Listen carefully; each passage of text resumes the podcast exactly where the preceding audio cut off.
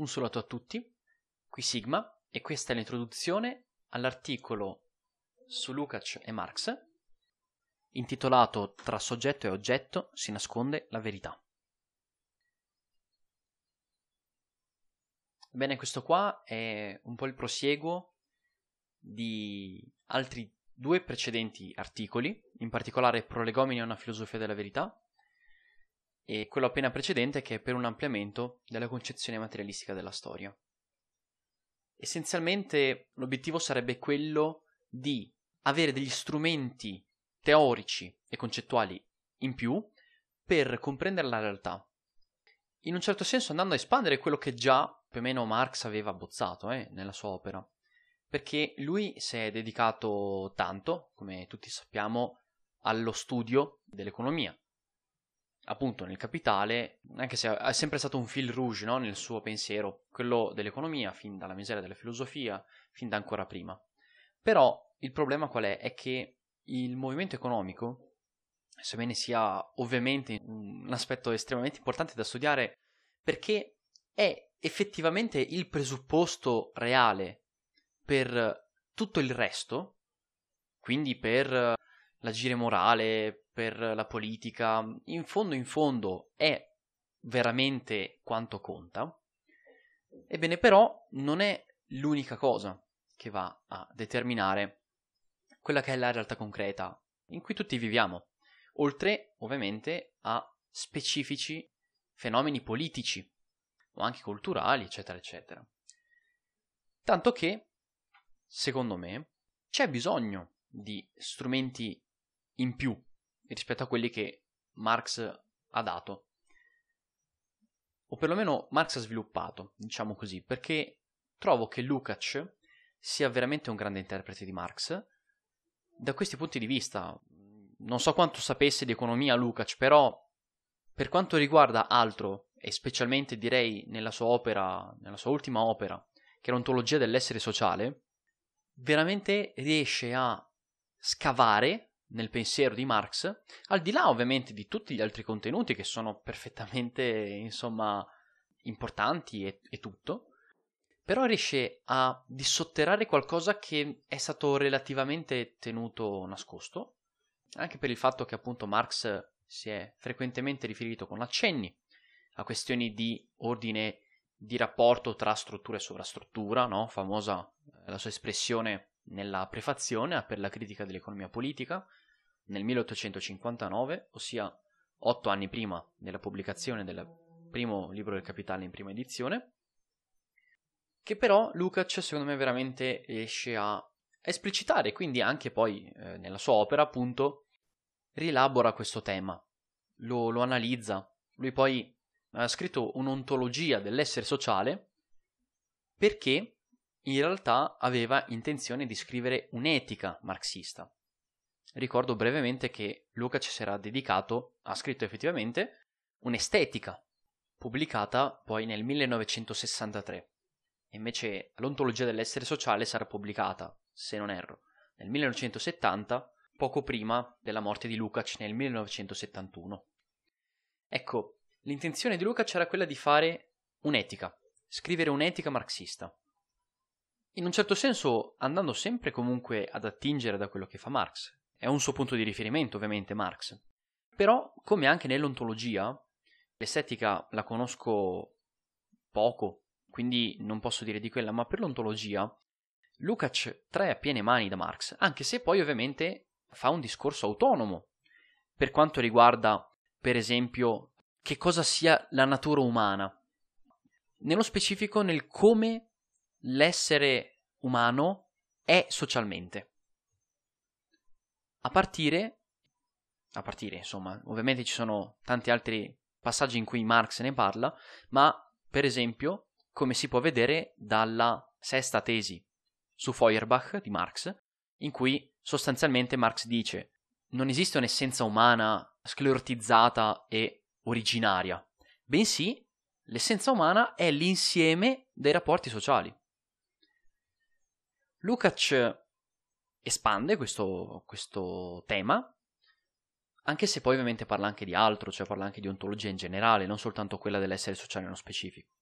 ovviamente l'essere sociale è un tipo di essere e quindi in realtà anche per esso valgono gli stessi principi che valgono per qualsiasi altro essere, appunto, per l'essere in generale.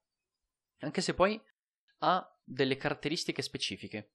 Infatti questo è il tema della mia prima sezione in cui vado brevemente, insomma, a descrivere come ci siano per Lukács tre diversi grandi generi di, di essere, cioè l'essere inorganico, ossia appunto l'essere materiale, chimico, eccetera, eccetera. Poi c'è l'essere organico, quindi quello vivente, però incosciente, però che non ha una, un processo di adattamento attivo al proprio ambiente, che è appunto permesso dalla coscienza.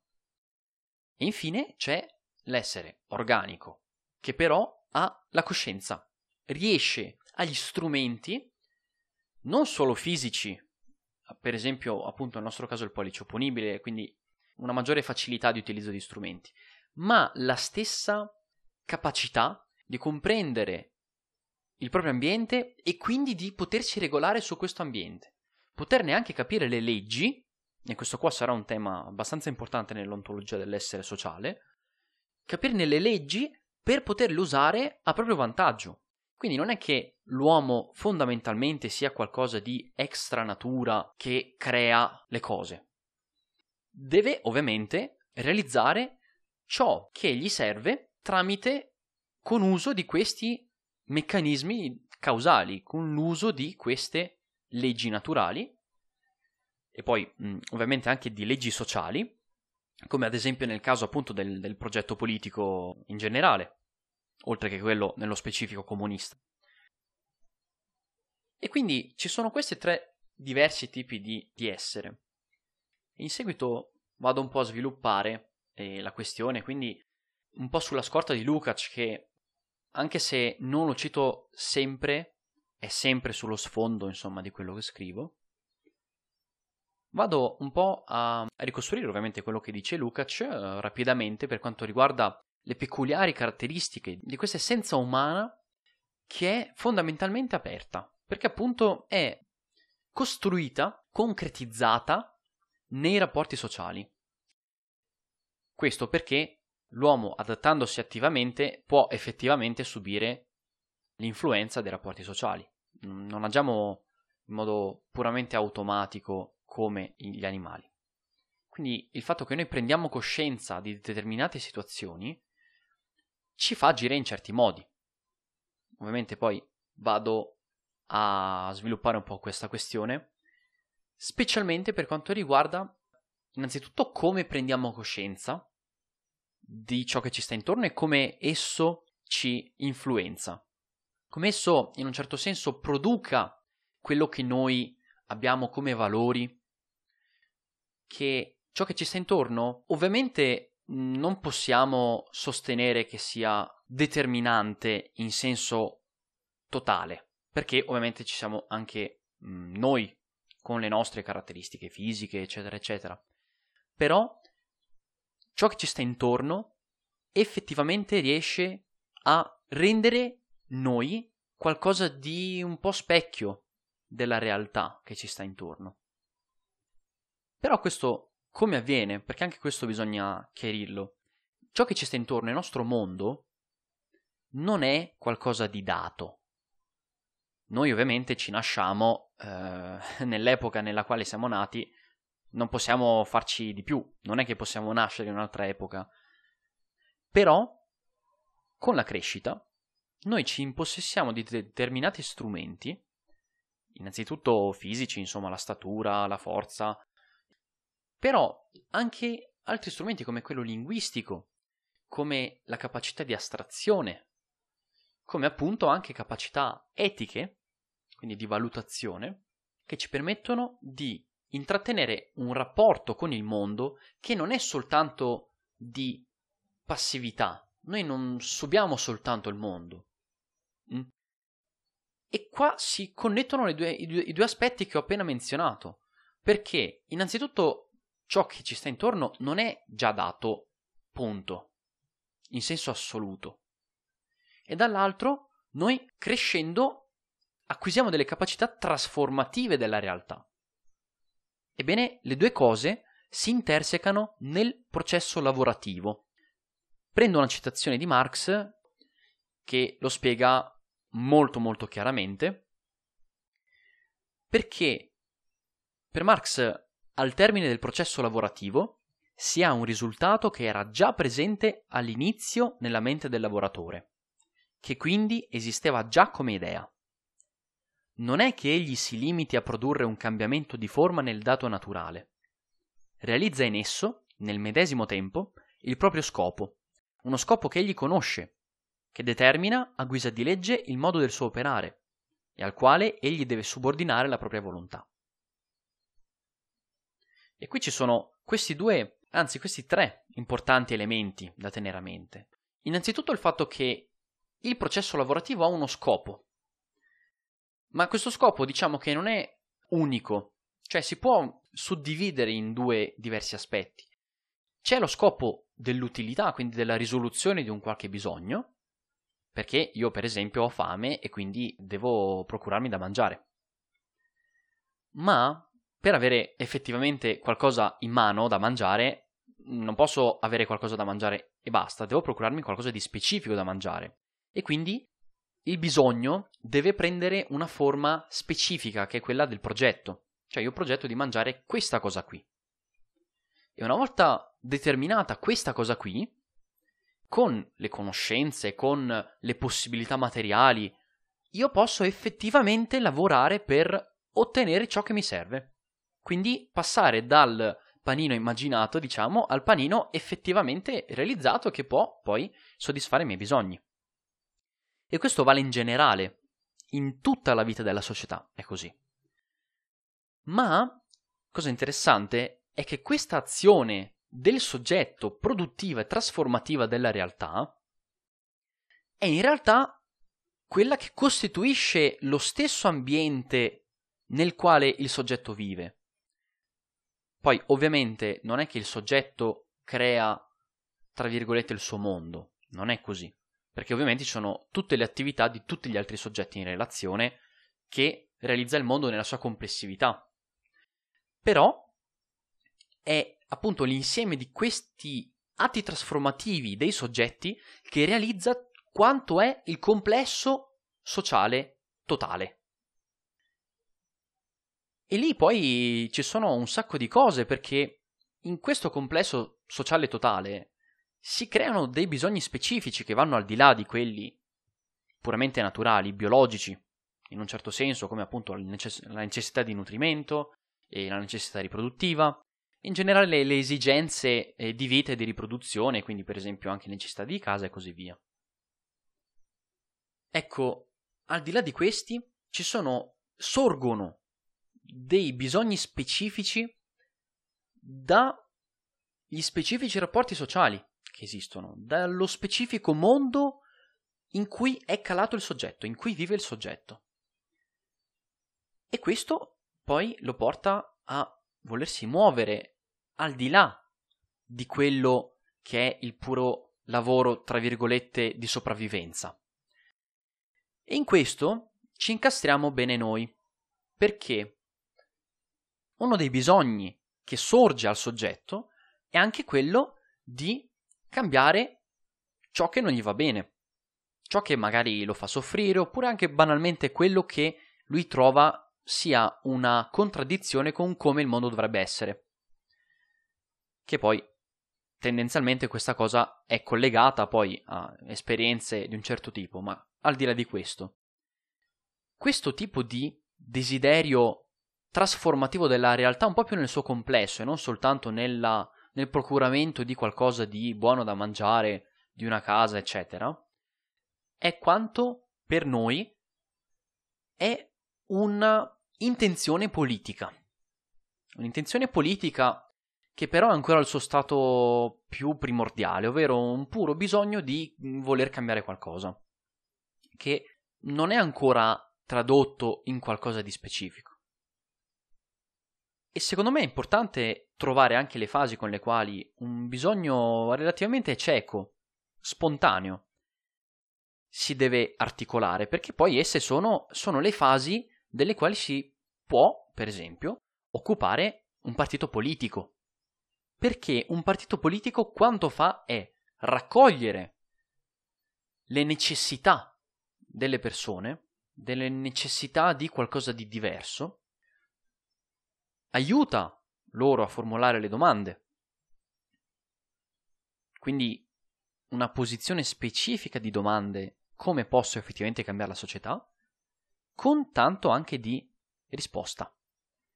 Quindi, in generale, il sorgere di un bisogno di cambiare il mondo non è già il punto d'arrivo. È banale, però d'altronde bisogna anche prendere coscienza in modo esplicito di quanto c'è effettivamente dopo, perché è esso proprio il luogo della lotta. Perché i bisogni sono spontanei, in un certo senso sorgono alle persone in modo automatico. Anche perché, per quanto riguarda un progetto politico, una classe esiste di per sé. Non c'è bisogno che abbia coscienza di sé per esistere e quindi, nel nostro caso, per sviluppare determinati tipi di bisogni. Però serve qualcosa di più per renderla cosciente, innanzitutto di sé, ma anche per permetterle di cambiare il mondo in un modo che le, che le si confà, che le è adeguato. E a tal riguardo, ovviamente, c'è tutto il gioco della politica. C'è un conflitto nel modo in cui si tenta di formulare le, le questioni. C'è un conflitto nel modo in cui si cerca di rispondere alle, alle domande, no? alle richieste delle persone, alle richieste di cambiamento del mondo delle persone. E questo è un campo che Lukács ha in parte anche trattato nell'ontologia dell'essere sociale, che è quello dell'ideologia, intesa non come falsa coscienza, alla Engels, ma come la presa di coscienza di un progetto trasformativo più complessivo della società. E questo, in fin dei conti, è un ambito che ci interessa veramente tanto.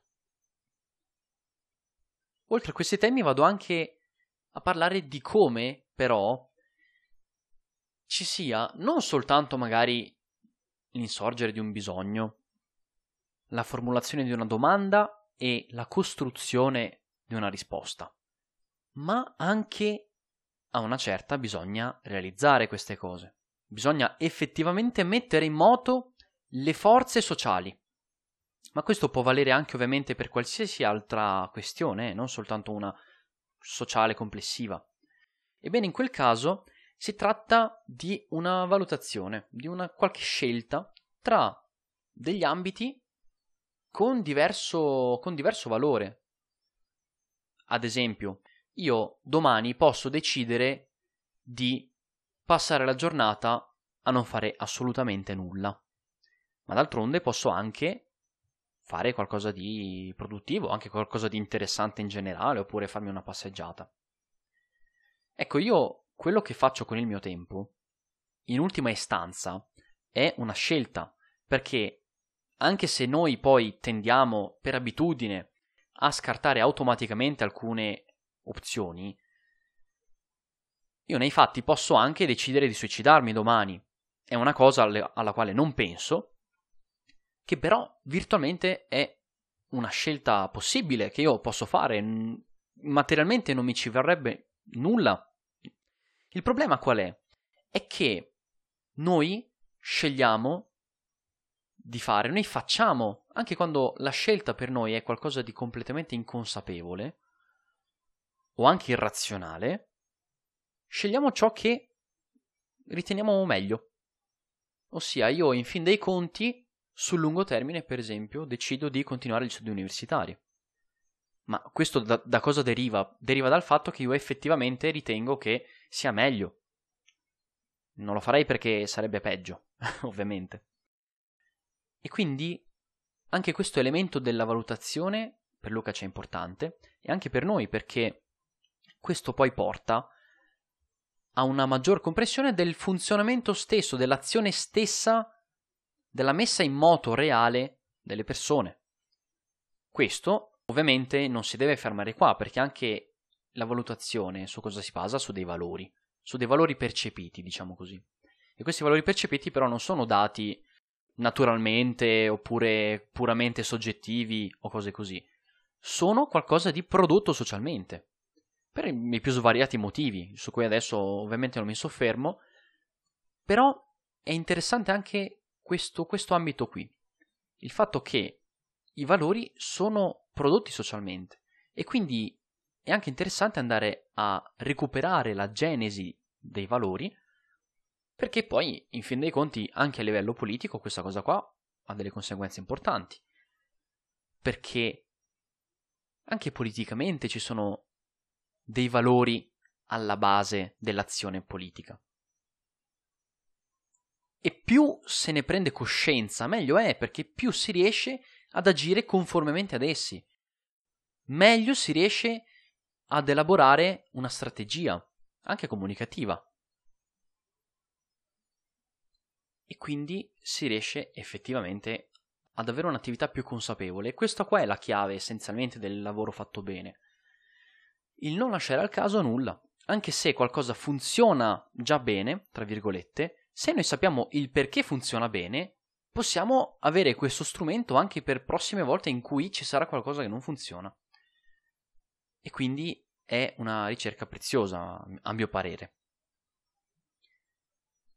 Questo adesso ormai mi avvio un po' alle conclusioni, porta alla considerazione di una totalità molto organica, nella quale socialmente il soggetto in un certo senso è prodotto ma anche produttore. C'è una certa circolarità appunto nell'agire del soggetto e nel ritorno nella complessività sociale, dalla complessività sociale poi di nuovo ai soggetti singoli con una immensa importanza del lato economico, che però non deve essere preso a unico fattore, perché se venisse preso a unico fattore, e non parlo solamente dell'economico di per sé, ma anche per esempio del potere economico indiretto che hanno gli stati, ebbene, si cadrebbe in un trappolone molto grande nel quale si trascura completamente come la società ha effettivamente realtà. Non solo si trascura il come si possa coinvolgere politicamente le persone, ma proprio non si ha comprensione di come funzioni la società, perché l'economia e lo Stato non esistono, esistono le persone che animano queste cose. Poi ovviamente si tratta anche di meccanismi che per una buona parte funzionano in modo complessivo, come una sintesi no, da tutte queste attività parziali. Però, senza una considerazione del fattore umano, in un certo senso, del modo in cui l'uomo fa la sua storia, come dice molto bene Lukács, ecco, manca qualche pezzo che sebbene sia meno determinante quando si considera il complesso, è ugualmente necessario per la determinazione del risultato finale della realtà sociale.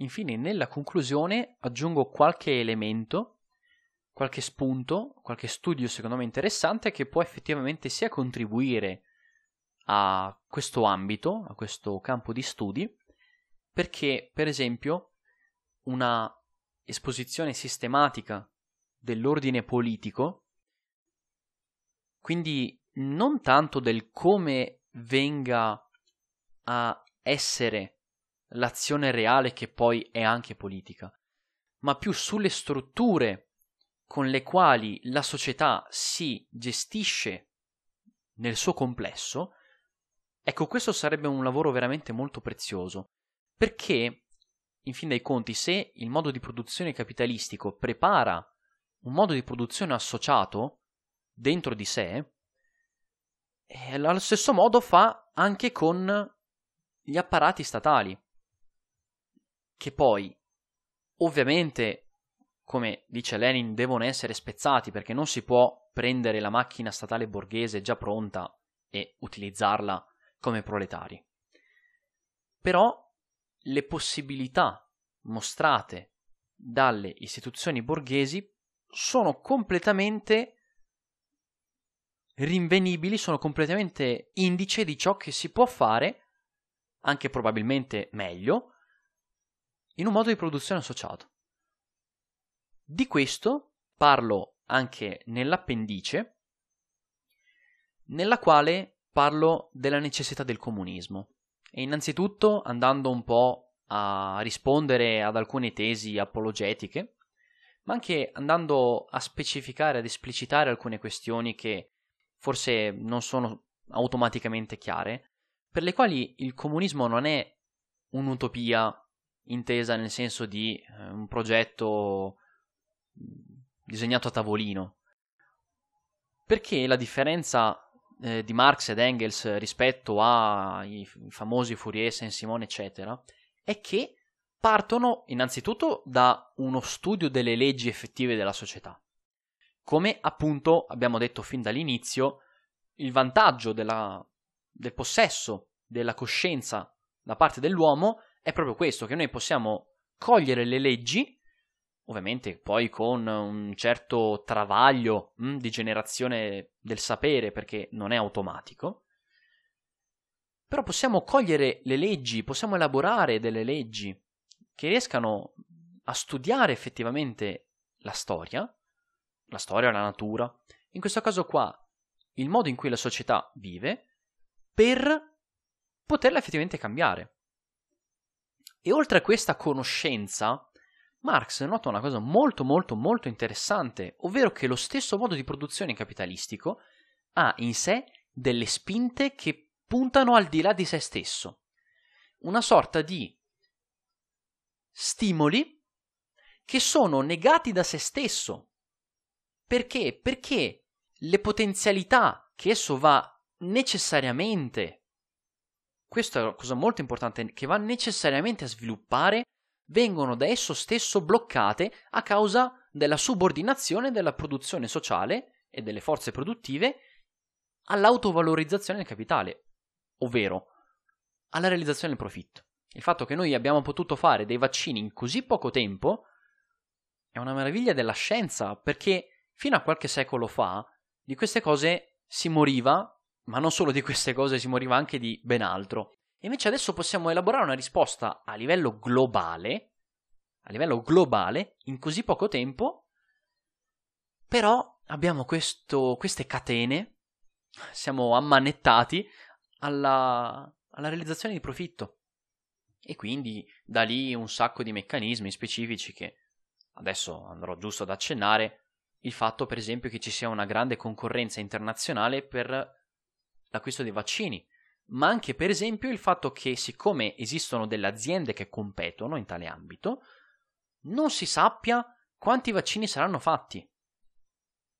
Perché i brevetti adesso si potrebbero benissimo sospendere, se ci fosse la volontà politica, per non sottoporre il proletariato a questa situazione folle nella quale bisogna scegliere tra la tutela della salute stando a casa, oppure la tutela delle, del conto in banca e quindi anche del pane in tavola e del benessere. Perché c'è questo meccanismo perverso per il quale bisogna per forza valorizzare il capitale, bisogna per forza realizzare profitti e quindi non ci si può fermare neanche un secondo, bisogna sempre vendere anche se ciò che si vende effettivamente non serve assolutamente a niente. In ultima istanza non serve a niente. Ecco, di questo parlo, io di meno lascio di più parlare Marx eh, tramite delle lunghe citazioni che spero che mi scuserete, ma trovo che siano effettivamente molto preziose, perché riescono veramente a raccogliere il come questa attuale società prepari effettivamente una società futura, ma che d'altronde, in modo assurdo, eh, sopprima le potenzialità che contribuisce a creare che quindi ovviamente crea un bisogno, crea non solamente la possibilità di una nuova società, crea non solamente le persone che possono fare questo cambio di società, ossia la classe del proletariato, ma anche ne produce il bisogno di farlo.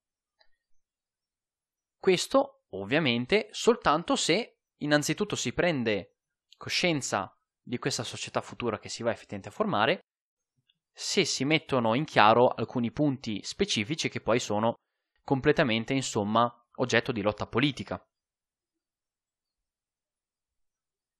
Con questo mi sento di salutarvi. Se mai ci fosse bisogno di qualsiasi chiarimento, chiedetemi pure in qualche commento o anche se avete qualche, qualche osservazione riguardo dell'articolo. Io vi ringrazio molto per l'ascolto e ci sentiamo alla prossima.